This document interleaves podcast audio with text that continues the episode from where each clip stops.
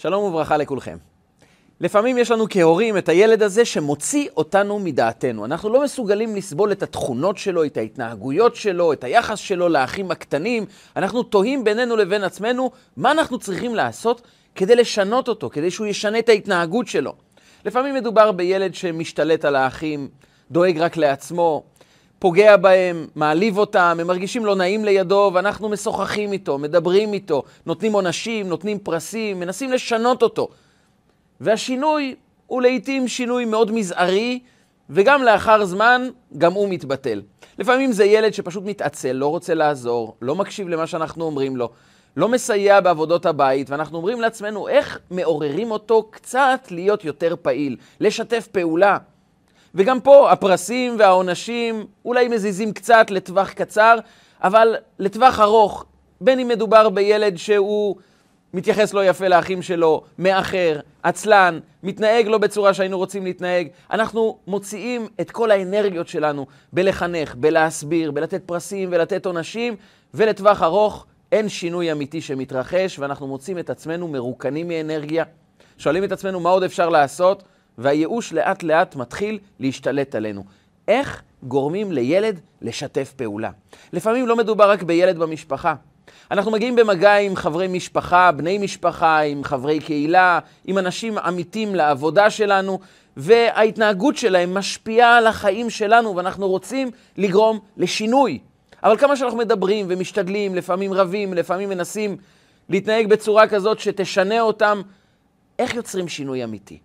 איך מצליחים לייצר שיתוף פעולה בינינו לבין אנשים שאנחנו לא מרוצים מההתנהגות שלהם, אבל אנחנו יכולים להגיע לרמת שיתוף פעולה כזו שתשפר את האווירה בבית, את האווירה בעבודה, תגרום לבאמת שינוי אמיתי, יציב, בר קיימא לטווח ארוך.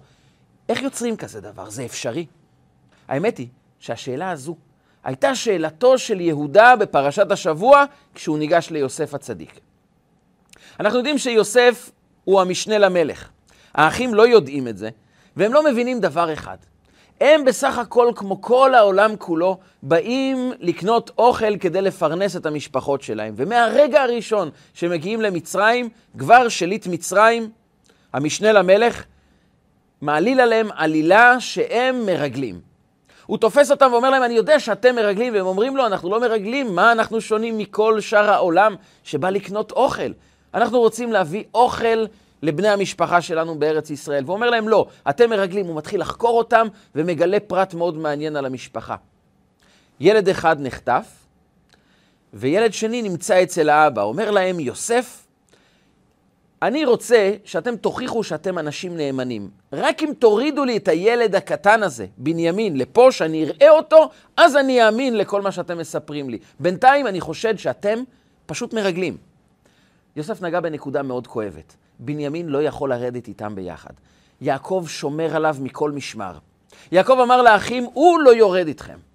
אימא שלו מתה בדרך, האח שלו נטרף ונהרג גם כשהוא היה בדרך. זו משפחה שכשהם יוצאים לדרך זו סכנה. בנימין נשאר צמוד אליי, זה הזכר האחרון שיש לי מאימא שלו ומהאח שלו. הוא נשאר איתי. ושליט מצרים בדיוק נופל על הנקודה הזו, רוצה דווקא את הילד הזה שירד. הם חוזרים עם האוכל לארץ ישראל לא לפני שיוסף אמר להם, שמעון נשאר פה כערבון עד שאתם תחזרו עם הילד הזה, עם בנימין. והם עולים ליעקב ומספרים לו את כל מה שעבר עליהם, והוא אומר, אני לא מוכן לתת את הילד הזה. אם הוא ירד, יקרא לו אסון, יתרחש איתו דבר לא טוב, ואני לא מוריד אותו. הזמן חולף, המזון מתרוקן לאט לאט, ויעקב שוב מבקש מהם, רדו למצרים, תביאו מזון. ואומרים לו, אבל אתה יודע שאי אפשר לרדת למצרים ולפגוש שוב את המושל אם אנחנו לא מגיעים עם בנימין. בלית ברירה, בכאב לב מאוד גדול, יעקב נותן ליהודה את בנימין אחרי שיהודה מבטיח לו. אנוכי ערבנו מידי תבקשנו. אני ערב על הנער הזה, אני מחזיר לך אותו בחיים, זה ערבות אישית שלי. וכשהם יורדים למצרים הבעיות רק מתרחבות וגדלות. הם מתקבלים אצל אה, יוסף לסעודה. בסעודה הוא מציג לפניהם את הגביע המפורסם שלו, שאיתו הוא מנחש, איתו הוא יודע עתידות, איתו הוא יודע דברים סודיים. ויוסף אומר לאחראי בבית שלו, כשאתה ממלא את השקים של האחים בתבואה, תשים לכל אחד את הכסף שלו בחזרה, ובשק של בנימין תשים את הגביע האישי שלי. הם יוצאים לדרך, וכשהם באמצע הדרך הם נעצרים בידיו של, כפי שהמפרשים אומרים, היה מנשה בנו של יוסף, הוא עוצר אותם בדרך ואומר להם, למה גמלתם רעה תחת טובה? הוא נתן לכם אוכל, הוא התייחס אליכם בכבוד, ואתם גנבתם לו את הגביע המיוחד שלו? האחים מופתעים, אומרים, אף אחד לא גנב את הגביע. מתחילים לבדוק את השקים, וכשמגיעים לשק של בנימין, הגביע נמצא שם.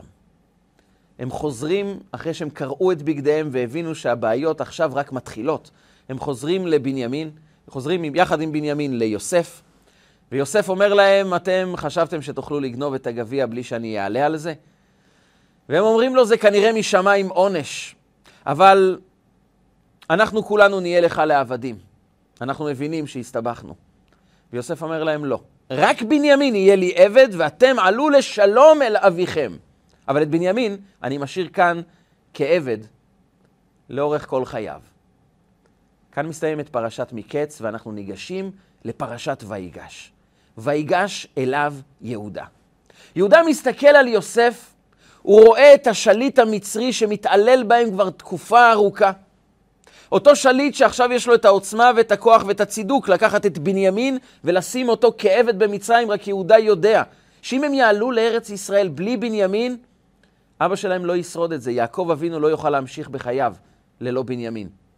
ויהודה ניגש ושואל את עצמו שאלה אחת, איך יוצרים שינוי אצל האדם הזה, שמתעלל בנו, שמתנהג אלינו כל כך לא יפה, שעכשיו לוקח את בנימין? אבל מה יש לנו לעשות? אנחנו חייבים לגרום לשינוי אצל יוסף.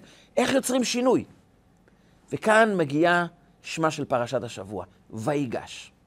יהודה שואל את עצמו איך יוצרים שינוי, וליהודה יש רעיון. יש רעיון עמוק, שכולו גלום במילה ויגש. כשנבין מה העומק של ויגש, כי ויגש זה לא גישה פיזית, זה לא התקדמות פיזית אל יוסף, כי הרי הם כבר מנהלים איתו שיחה. סוף פרשת מקץ. כשיהודה ניגש, הוא ניגש עם תהליך נפשי עמוק יותר. עם רעיון פנימי שהתעורר בתוכו, שזה גרם לו להתקרב ליוסף, לא במובן הפיזי, אלא במובן הנפשי.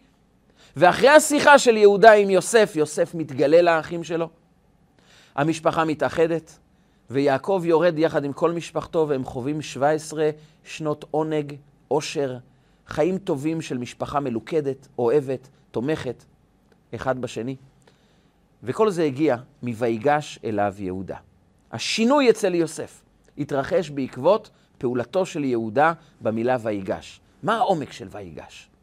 העומק של ויגש הוא בעצם ייתן לנו גם דרך איך אנחנו יוצרים קשרים אמיתיים עם אנשים שאנחנו ממש רוצים שהם ישתנו. איך גורמים לאנשים להשתנות? איך גורמים לילד שיש בו תכונות לא טובות להיות משהו אחר, טוב יותר? איך גורמים לשינוי? זה העומק של ויגש. רגע לפני שנצלול לעומק המושג של ויגש אליו יהודה, נבקש מכם, שתפו את השיעור.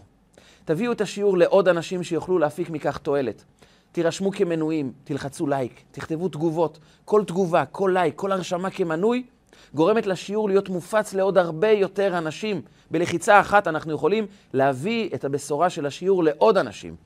אז לחצו לייק, הירשמו כמנויים, ואנחנו ממשיכים. ויגש אליו יהודה. כדי להבין את העומק של ויגש, ישנו מדרש בגמרא במסכת שבת, דף פט, על שיחה של הקדוש ברוך הוא עם האבות הקדושים. וכך אומרת הגמרא. לעתיד לבוא הקדוש ברוך הוא מגיע לאברהם אבינו ואומר לו, בניך חטאו לי. בניך חטאו, מה אני עושה? כלומר, עם ישראל חטאו ואני שואל ממך, אברהם אבינו, מה לעשות איתם? באופן מפתיע, אברהם אבינו אומר לקדוש ברוך הוא, הם חטאו לך? ימחו על קדושת שמך. אז הם חייבים לקבל עונש. אומר הקדוש ברוך הוא, אני רציתי שהוא ילמד זכות על עם ישראל, והוא במקום זה אומר שנעניש אותם. אז נעזוב את אברהם, למרות שאברהם הוא מידת החסד, אני אפנה לנכד, ליעקב אבינו. ניגש הקדוש ברוך הוא ליעקב אבינו ואומר לו, בניך חטאו לי, הבנים שלך, עם ישראל חטאו לי. אומר יעקב אבינו, אם חטאו לך, ימחו על קידושת שמך. אותה תשובה כמו הסבא שלו, אברהם אבינו. ימחו על קדושת שמך, שהם יקבלו את העונש שלהם. אמר הקדוש ברוך הוא, לא בסבי טעמה ולא בדרדקי עצה. לא בסבא מצאנו איזה לימוד זכות, ולא עצה טובה גם אצל הנכד. נשאר לי ללכת אצל יצחק. אברהם מידת החסד, יעקב הוא מידת התפארת. חשבתי שאצלם אני אקבל לימוד זכות על עם ישראל, אבל מי שנשאר לי זה רק מידת הדין, אצל יצחק. הוא מגיע ליצחק ואומר לו, יצחק, בניך חטאו לי. אומר יצחק לקדוש ברוך הוא, מה זה בניך חטאו לי? זה הבנים שלי ולא שלך? ריבונו של עולם. במתן תורה, כשבני ישראל אמרו נעשה ונשמע, אתה כל כך שמחת. אתה אמרת, בני בכורי ישראל, זה הבן שלי. עכשיו שהם חוטאים, אתה אומר לי, בניך חטאו, זה הבנים שלי ולא שלך. זה הבנים שלך גם, ריבונו של עולם. וחוץ מזה, אם הם חטאו, בואו נעשה חשבון קטן. ימי שנותינו בהם 70 שנה, אומר דוד המלך. החיים זה 70 שנה. 20 השנים הראשונות אין דין של עונש בידי שמיים. עד גיל 20 אתה לא מעניש עונש בידי שמיים. כמה נשאר? 50 שנה.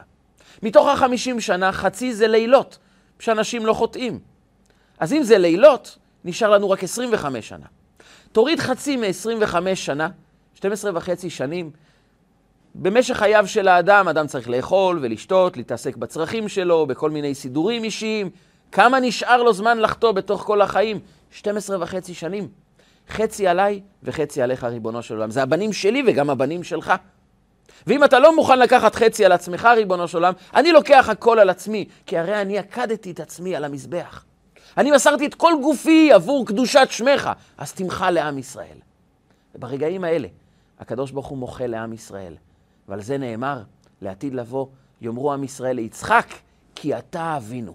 אתה זה שתלמד עלינו זכות שהקדוש ברוך הוא יקבל את לימוד הזכות הזו ויביא לנו חיים טובים וידון את כל עם ישראל לקו זכות.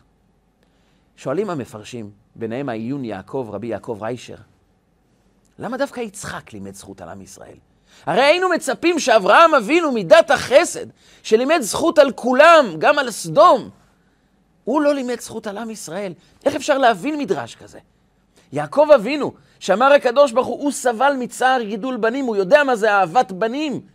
הוא סבל כל כך מ... מהעובדה שיוסף היה רחוק אצלו, הוא כל כך דאג לבנימין. הוא ילמד זכות על עם ישראל, וגם יעקב לא לימד זכות על עם ישראל.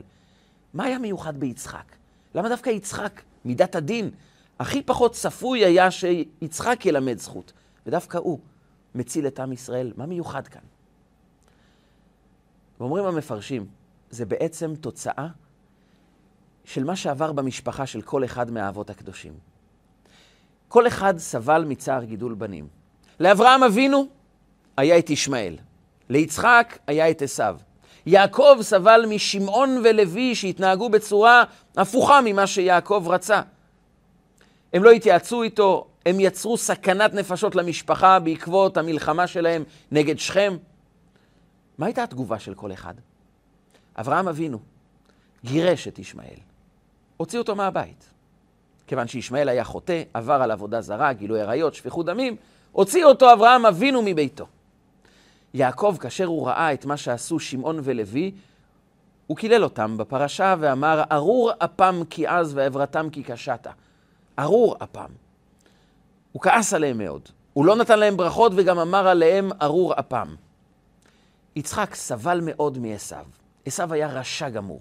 עשו התחתן עם נשים עובדות עבודה זרה, שגרמו בעשן של הקטורת שהם הקטירו לעבודה זרה, גרמו לעיוורון של יצחק. ועשו גדל בביתו של יצחק. יצחק מעולם לא זרק אותו. יצחק מעולם לא אמר לו, קח את הרגליים ותצא למקום אחר, אני לא רוצה לסבול לא אותך ולא את נשותיך עובדות העבודה זרה, ובטח לא את הילדים הרשעים שהבאת אותם בעבירה כאן לעולם. אליפז גדל בחיקו של יצחק. יצחק לא רק לא זרק אותם החוצה, יצחק גידל אותם כל הזמן. אליפז, בן של עובדות עבודה זרה, רשע שנולד בעבירה, שגדל כאדם שהמשיך את דרכו של אביו עשיו להיות רשע גמור. אבל יצחק לא זורק אף אחד מהבית. יצחק מגדל אותם, והוא גידל את אליפז, גם כשהוא ראה שאליפז מתנהג בצורה מאוד גרועה. הוא המשיך לגדל אותו, וכפי שרש"י מלמד אותנו, שגדל בחיקו של יצחק. למה יצחק אתה עושה את זה? זה רשעים גדולים. אבא שלך זרק את ישמעאל, תזרוק אתה את עשיו. אבל הוא מגדל את אליפז. כי יצחק אומר, אני לא זורק אף אחד מהבית. אני רוצה ליצור שינוי, אבל שינוי לא ייווצר מתחושות רעות, מלזרוק בן אדם, מלהסביר לו כמה הוא רע, מלהסביר לו כמה הוא מושחת, כמה הוא לא טוב. זה שאני אסביר לבן אדם כמה הוא עצלן, כמה הוא אנוכי, כמה הוא חסר כבוד להורים שלו, כמה הוא אגואיסט, כמה הוא אדם שלא מפסיק לאחר ושאי אפשר לסמוך עליו, זה לא ייצור בו שום שינוי. הוא רק שומע כמה הוא רע, אבל שינוי לא נוצר מחוסר, מריקנות, ממקום שאדם חש שהוא לא שווה. הדבר היחיד שאני יכול לעשות, כצעד ראשון לשינוי, ושינוי צריך שיבוא, צריך להדריך אדם איך להשתנות, אבל יש לזה בסיס, והבסיס הוא חיבוק. לפי שגדל בחיקו של יצחק. הוא לקח את אליפז וגידל אותו בחיקו. יש משהו מיוחד כשלוקחים תינוק בחק. אני מתאים את הידיים למידה שלו. אני בעצם אומר, אני רוצה להכיר אותך, אני רוצה להשתלב איתך, אני רוצה להיות איתך יחד. אני רוצה להרגיש אותך. לפי שגדל בחיקו של יצחק. מה קרה עם אותו אליפז? אליפז גדל וכשיעקב בורח מהבית לכיוונו של לבן, ובמיוחד כדי להימלט מהרצון של עשיו להרוג אותו, בדרך עשיו שלח את אליפז, לך תמצא את הדוד שלך יעקב ותהרוג אותו. ואליפז רודף אחרי יעקב ומשיג אותו, רוצה להרוג אותו. ויעקב אומר לו, אל תהרוג אותי, קח את הכסף שלי, וכאשר תיקח את הכסף שלי, אני אהיה עני מרוד ועני חשוב כמת. ככה תקיים את מה שאבא שלך אמר, אבל עדיין לא תהרוג אותי. ואליפז הרי יכול להרוג את יעקב וגם ככה לקחת את הכסף שלו. למה הוא לא הרג את יעקב? אומר לנו רש"י, לפי שגדל בחיקו של יצחק, יצחק קירב אותו, יצחק חיבק אותו, יצחק שמר עליו. פה הגיעה ההשפעה של יצחק. נכון, אליפז לא הפך להיות צדיק גמור, אבל אם יעקב חי, זה בזכות זה שיצחק לא איבד תקווה, לא בבן שלו ולא בנכד שלו. הוא המשיך לגדל אותם, הוא המשיך לחבק אותם. הוא המשיך למצוא בהם איזו נקודה טובה שהוא יתפלל, שהיא תתגלה, שהיא תאיר בחיים שלהם. ויעקב חי בזכות העובדה שאליפז פתאום התעורר ואמר, אני גדלתי בחיקו של יצחק, יש בי משהו טוב. מישהו מאמין בי, מישהו ממשיך להחזיק אותי גם כשאני רשע. כנראה שיש בי משהו טוב. וזה התעורר ברגעים האלה שהוא הוריד את החרב שלו בחזרה ואמר ליעקב, אני לוקח את הכסף ואתה תישאר בחיים. וזה לא נגמר כאן. פרק ד' בספר איוב. באים לנחם את איוב שלושת חבריו הטובים. בלדד השוחי וצופר הנעמתי ואליפז התמני. ואליפז בא בפרק ד' ואומר לו דברי נבואה, דברי מוסר ודברי התחזקות וקשר עם הקדוש ברוך הוא.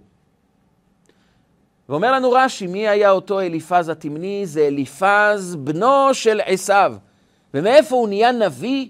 איך שרתה עליו שכינה? איך הוא מדבר דברי מוסר ודברי כיבושים מאוד מאוד עמוקים ורוחניים? אומר לנו רש"י, כיוון שגדל בחיקו של יצחק, שרתה עליו השכינה. איך שרתה עליו שכינה? יצחק כבר לא פה כדי לראות את זה. אבל אליפז כל הזמן ידע, אבא שלי לא הפסיק לחבק אותי.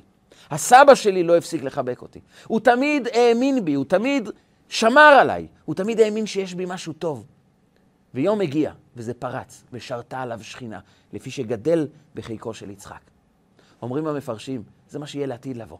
הקדוש ברוך הוא אומר, אני לא יכול לקחת לא טעמה בסבי ולא בדרדקי עצה. אני לא יכול לקחת מהם עצה ולימוד זכות, כי הם בעצמם, כשהבנים שלהם חטאו, הם פשוט זרקו אותם. אבל יצחק, יצחק שמר עליהם. מיצחק מגיע לימוד זכות. כי שינוי אמיתי ושינוי נדרש להיות.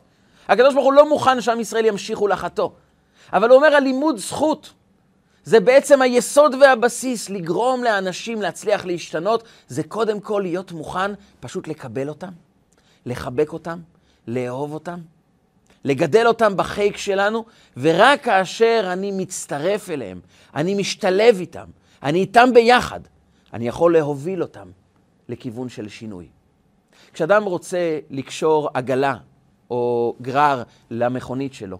הוא צריך קודם כל ליצור חיבור בין הרכב שלו לבין העגלה. כאשר יש חיבור, אתה יכול לנסוע ולהוביל את העגלה למקום אחר. אבל אי אפשר לנסוע ולומר לעגלה, תבואי אחריי, אם לא נוצר קודם כל חיבור. ולכן, כאשר אנחנו עומדים מול אנשים, שאנחנו רוצים ליצור אצלם שינוי, אם זה הילדים שלנו, אם זה חברי משפחה, אם זה אנשים שמגיעים במגע קרוב איתנו ואנחנו מושפעים מההתנהגות שלהם. אנחנו צריכים לשאול את עצמנו קודם כל, איך אני יוצר שילוב, התחברות, קשר אמיתי, סוג של חיבוק נפשי בינינו, כי רק אז, כשיש השתלבות, אחר כך אנחנו יכולים גם ליצור הובלה לכיוון של שינוי. וזה מה שיהודה חושב כאשר הוא עומד מול יוסף. הוא אומר, את יוסף אני יכול לשנוא מאוד מהר. הוא קודם כל גוי עובד עבודה זרה, מושחת ששונא יהודים, שונא את המשפחה של יעקב אבינו. הוא לא מפסיק להתעלל בנו, לא מפסיק להעליל עלינו עלילות שפלות, ורוצה לגרום כעת לחיסול המשפחה בזה שהוא ישמור על בנימין. כמה שנאה יכולה להתעורר בלב של יהודה לכיוונו של יוסף? זה טבעי לחלוטין. אבל יהודה יודע, וכך מדגיש לנו בעל האור החיים הקדוש, רבי חיים בן עטר, בפירושו על הפסוק ויגש אליו יהודה. יהודה ידע. יש כלל אחד שעובד תמיד בקשר הבין-אישי, בינינו לבין אחרים. כמים הפנים לפנים, כן לב האדם לאדם. מה שאתה מרגיש כלפי השני, זה בדיוק מה שהוא מרגיש כלפיך. ואם אתה שונא בן אדם, אתה יכול לומר לו את המילים היפות ביותר. אם אתה מתעב אדם, אם אתה כועס עליו, אם אתה רואה אותו כאדם שפל, חסר כבוד, אדם שכמה שלהיות רחוק ממנו יותר טוב, לא משנה אם תחייך אליו ותדבר אליו דיבורים נכונים ויפים, הוא מרגיש את מה שאתה חש אליו, כי כמים הפנים לפנים. כמו שאדם שמסתכל במראה או במים צלולים, הוא רואה את ההשתקפות שלו, כן לב האדם לאדם. אנחנו לא יכולים להעלים את מה שעובר לנו בתוך הלב, כי לא משנה מה נאמר לילד, נאמר לו את המשפטים החינוכיים והחכמים ביותר. נגיד לו מילים טובות ונספר לו סיפורים טובים, נעניש אותו, שניתן לו פרסים, אבל הילד שואל את עצמו בעומק, אבל מה אבא חושב עליי באמת? מה אימא מרגישה כלפיי באמת? אנחנו חושבים שאולי אנחנו יכולים להסתיר את זה, ואנחנו מסתירים את זה בהמון המון אה, הבעות פנים מחייכות, ודיבורים מאוד חינוכיים, והרצאות מאוד עמוקות, אבל הילד שואל את עצמו שאלה אחת, ואותה הוא מרגיש בצורה הטובה ביותר, וילדים זה עם עם אנטנות מאוד מאוד משוכללות, הם מרגישים ישר מה אנחנו מרגישים כלפיהם. וכשהוא מרגיש שאבא כועס עליו, אבא רואה אותו כשפל, אבא רואה אותו כאדם לא בסדר, הוא ננעל ושום שינוי לא ייווצר כאן. אמר יהודה לעצמו, כדי לשנות את יוסף, אני חייב להשתנות בעצמי.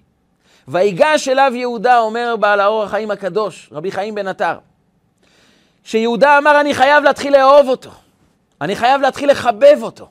אני חייב לראות בו משהו טוב, בלי זה זה לא יזוז. וזה קושי עצום עבור יהודה. כי בתור יהודי הוא לא יכול לסבול עובדי עבודה זרה, בטח לא אדם שמתעלל כבר חודשים ארוכים במשפחה שלי. אבל יהודה ידע, רק אם הלב שלי יתחיל להשתנות ולאהוב אותו, לחבב אותו, לראות משהו טוב יותר אצלו, אז גם הוא מצידו יתחיל להתרכך ויתחיל להשתנות. ויגש אליו יהודה, הוא לא ניגש פיזית, הוא ניגש רוחנית. וזו הייתה פעולה מאוד קשה עבורו. אבל יהודה ניגש אל יוסף והתחיל לאהוב אותו. התחיל לראות בו דברים טובים. התחיל לראות בו תכונות טובות. וזה הרגע שיוסף מתרכך, וזה הרגע שיוסף בוחר להתגלות אל מול האחים, והמשפחה חוזרת ומתאחדת. זו הייתה פעולה שיהודה ידע, בלי להשתלב, בלי להרגיש מחוברים, בלי לקשור קודם כל את הלבבות בינינו, שום דבר לא יוכל להשתנות.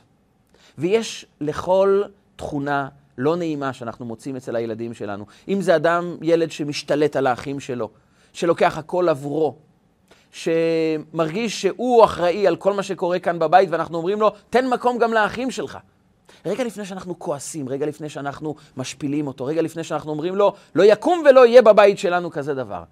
לקשור את הלבבות. איזה תכונה טובה מסתתרת כאן? יש בו מנהיגות, יש בו עוצמה, יש בו כוח. אנחנו יכולים לחבב את התכונה הפנימית. אנחנו יכולים לראות את הטוב שמסתתר בו, לא שאנחנו מקבלים את ההתנהגות. אבל לפני שאני משנה התנהגות, אני חייב להתחבר ללבבות. ילד לא יכול להשתנות כשהוא מרגיש שמזלזלים בו, שהוא שפל בעיני ההורים שלו, שההורים שלו לא סובלים אותו, באווירה כזאת הוא לא ירצה לעשות שום שינוי. להפך, הוא יתבצר בעמדה שלו, כי זה מה שיחזיק אותו כאדם בעל ערך, כאדם שיש לו עדיין מקום, כי בכל מקום אחר כבר לא מקבלים אותו. אבל אם הוא ירגיש שאוהבים אותו, שמחבקים אותו, שמשתלבים איתו, כמו שיצחק קיבל את עשיו, הוא לא זרק אותו לשום מקום. הוא לא זרק את אליפז, והיו לו המון סיבות לזרוק את שניהם, את כל המשפחה שלהם. אבל הוא שמר עליהם. ולכן יצחק יכל ללמד זכות על עם ישראל, והקדוש ברוך הוא קיבל את הלימוד זכות. אבל אנחנו צריכים להיות כמו יהודה, לגשת אל יוסף ולשאול איך אני יכול למצוא את התכונה הטובה שקיימת כאן. לקבל את התכונה הטובה, או לקבל את האישיות המיוחדת של הילד שלנו. נכון, הילד הוא לא מגיע בהזמנה של אישיות בדיוק כמו שהיינו רוצים, אבל אני מוכן לקבל אותו. אני מבין שיש בו גם תכונות טובות, יש בו כישרונות שאולי אני הייתי רוצה משהו אחר, אבל יש בו מעלה, יש בו תכונה טובה. הוא אישיות בפני עצמה שאני מקבל ואני אומר לו, פה זה הבית שלך ואני מקבל אותך, ואני יכול לראות את החן שנמצא בתוכך. כי יש חן בכל התנהגות. גם אם הילד הוא מתעצל ולא רוצה לעזור, ואנחנו מתעצבנים, למה אתה לא עוזר כמו כולם? מה, אתה חי בבית על חשבון כולם ולא מוכן לעזור ולא עושה כלום? זו עצלנות, זו אגואיסטיות, זה מחשבה רק על עצמך. רגע, אפשר לעצור. יש איזה חן שאנחנו יכולים למצוא בפנים? אולי זה ילד שמדבר עם עצמו, מכיר את עצמו, מודע לעצמו. הוא רוצה להרגיש משהו. אולי זה הילד שיש בו תכונה של התמקדות במה שאני רוצה, יש לו עמדה בחיים. אז אולי עכשיו זה לא כל כך נעים. אבל כשהוא יגדל וילך בדרך הנכונה והטובה, הוא יהיה אדם עם עמדה, אדם ששומע את עצמו, אדם מוביל ולא מובל, הוא יוכל ליצור תהליכים. אז יש כאן נקודה טובה. אם נתחבר לנקודות הטובות שקיימות כאן, ובכל אדם יש את התכונות הטובות האלה, גם בתוך מציאות שנראית לנו מאוד מוזרה, מאוד לא טובה, מאוד אנוכית. אנחנו רוצים לשנות אותה ואנחנו גם נפעל לשנות. לא לפני. שויגש אליו יהודה. יהודה ניגש אל יוסף והוא רוצה לשנות את יוסף. הוא קודם כל אני חייב לאהוב אותו. קודם כל אני חייב לראות את התכונות הטובות שבו. בואו ניקח דוגמה לדבר. אחד מהגאונים בדורות האחרונים, שהוא היה גאון פלאי ביותר, שעד היום מזכירים את השם שלו ביראת כבוד מאוד גדולה, היה רבי יוסף רוזין, הגאון הרוגוצ'ובר. הוא היה גאון עולם, הוא ידע את כל התורה כולה במילותיה, לא היה דבר שהוא לא זכר, כאילו שהוא למד את זה כעת. הוא היה גאון פלאי שמכל העולם שיגרו אליו תשובות, הוא אחד מגדולי המשיבים תשובות בעולם היהודי בכלל. אלפי, עשרות אלפי תשובות שהוא ענה במשך חייו, וזה לקח לו בדיוק דקה אחת או שתיים כדי לענות תשובה על השאלות המסובכות והמורכבות ביותר. גאון פלאי. אפשר לשער שגאון בשיעור קומה כמו שלו, כשהוא היה ילד, הוא לא היה הילד כנראה הכי פשוט בכיתה. כיוון שיש לו כישרונות, ויש לו בעירה פנימית, ויש לו עוצמות אדירות, אז הוא לא יהיה הילד שמתנהג בדיוק בתלם. וכך מסופר עליו, שכשהוא למד בכיתה עם המורה, הוא ברגע אחד פשוט קפץ מהמושב שלו, ברח מהחלון וקפץ ישר על העץ וטיפס לצמרת העץ, באמצע השיעור. מורה רגיל היה קורא לו, תחזור מיד לכיתה, תשב בשקט, כאשר הוא לא היה חוזר, כנראה היה מכתב שמגיע להורים, בנכם קופץ מהחלון, מטפס על העץ, לא חוזר בחזרה ללימודים, כנראה שהמקום שמתאים לו זה יותר גן החיות מאשר בית ספר ללמוד בו. מה ילד קופץ באמצע שיעור? קופץ מהחלון, מילא היה יוצא מהדלת, קופץ מהחלון, מטפס על עץ. איזו מין התנהגות זו? אבל הוא נפל על מורה מזן אחר. והמורה חיכה להפסקה, ובהפסקה לקח גמרא וטיפס גם הוא על העץ. התיישב על צמרת העץ ואמר לו, בוא נלמד ביחד את הגמרא. והם ישבו על צמרת העץ ולמדו גמרא ביחד. הוא הצטרף אליו. כמובן שהמורה לא הולך להעביר את בית הספר לצמרת העץ. אבל הוא קודם כל אמר לו, אני רואה את החן שבך, אני רואה את הבעירה שלך, אני רואה שיש בך המון עוצמה, המון כוחות, אני רוצה להכיר בזה, אני רוצה להרגיש את זה, אני רוצה לכבד את, ה, את המיוחדות שיש בך, את העוצמה שקיימת בך. אז אני משנה את עצמי ואני עולה על העץ ואני אשב ואלמד איתך גמרא. שנים מאוחר יותר, שהוא הפך להיות מי שנקרא בפי כל חכמי אותו הדור, שר התורה. שאלו אותו, נהיית שר התורה. מי לימד אותך שהיית קטן? הוא אומר, מי יודע אם לא היה לי את המורה הזה שטיפס על העץ ולמד איתי יחד? מי יודע מה היה יוצא ממני? אולי זורקים אותי מבית הספר, הייתי הולך לרחובות. באותן תקופות ילדים היו הולכים לעבוד, מי יודע מה היה יוצא ממני. אבל כשאתה מצטרף לילד, אחר כך אתה גם יכול להוביל אותו למקום טוב יותר. וזה היה הסוד של יהודה. קודם כל אני רוצה לראות את הלב שלו. אני רוצה למצוא נקודה אחת טובה. יהודה לא רק מממש את זה על עצמו ביחס ליוסף, הוא גם אומר את זה ליוסף, תדע לך שזה פתרון אמיתי. הוא אומר ליוסף, אתה רוצה לקחת את בנימין כי בנימין ביצע גניבה שאי אפשר לקבל אותה. הוא גנב את הגביע, שזה אחד מהכלים החשובים ביותר בממלכה המצרית. זה הגביע שאיתו מושל מצרים מנחש ניחושים, מגלה עתידות. ואנחנו ראינו את זה, אנחנו מבינים שהגניבה הזאת היא בלתי מתקבלת על הדעת. אתה רוצה לקחת את בנימין לעבד לכל חייו? אני רוצה להגיד לך משפט אחד, ושימו לב למשפט שאומר יהודה ליוסף. כי איך אעלה אל אבי, והנער איננו איתנו, ונפשו קשורה בנפשו. אתה יודע מה התכונה המיוחדת של יעקב, אבא שלי? ונפשו קשורה בנפשו, יש לו נפש שקשורה לבנימין. ומה זה מעניין את, את יוסף, את מושל מצרים, שאבא שלו קשור מאוד לילד? אז מה, כל אדם שגנב, שביצע פשע, אנחנו נגיד לשופט, אבא שלו מאוד קשור אליו, אז תשחרר אותו? הוא ביצע גניבה, הוא צריך לקבל עונש. אבל יהודה אומר משהו אחר. הוא אומר, אתה יודע, הילד הזה הוא חטא. אבל אני רוצה לומר לך, ונפשו קשורה בנפשו, אומר בעל הטורים. רבי יעקב בעל הטורים אומר, יש רק שני פסוקים בכל התנ"ך, שיש את המילה קשורה. ונפשו קשורה בנפשו, ויש עוד, בספר משלי, איוולת קשורה בלב נער, שבט מוסר ירחיקנה. יש איוולת קשורה בלב נער, לפעמים נער עושה שטויות, הוא לא רואה את העתיד, מה יהיו התוצאות של המעשים שלו, הוא פשוט מבצע את הפשע כעת, בלי לחשוב על ההשלכות לעתיד לבוא. כי איוולת קשורה בלב נער. שבט מוסר ירחיקנה. שבט מוסר. אתה יודע מה השבט מוסר שמרחיק ממנו את האיוולת? מה השבט מוסר הכי טוב שיכול להרחיק מהנער את ההתנהגות הלא טובה? אם איוולת קשורה בלב נער, יש פתרון אחד, ונפשו קשורה בנפשו. דע לך, אם תשים אותו בכלא, הוא לא ישתנה. קח אותי לעבד במקומו. אבל שהנער יעלה אל אביו, כי אבא שלו קשור אליו. ואם לנער הזה יש אבא שקשור אליו, שמקבל אותו גם אחרי הגניבה, ששומר עליו וקשור אליו ואוהב אותו ומחבר בין הלבבות, גם אחרי הגניבה, אז איוולת קשורה בלב נער. האהבה הזאת של ונפשו קשורה בנפשו, זה השבט מוסר ירחיקנה. זה מה שירחיק את האיוולת שקשורה בתוך הלב שלו.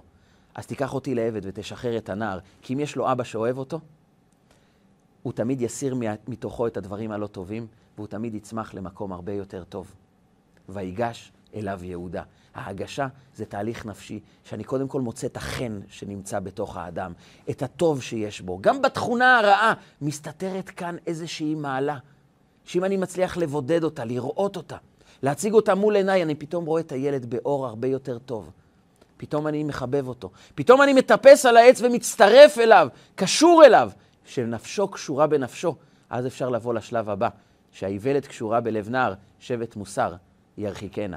רק השאלה הגדולה היא, האם אנחנו יודעים להיות כמו יהודה, לגשת אל האנשים ולראות בהם טוב? ככל שאנחנו רואים בהם טוב, השינוי, זה יהיה השלב המיידי והבא בדרך ממילא לכך שאנחנו אוהבים אותם ורואים בהם טוב, ממילא הם רוצים להשתנות אחר כך.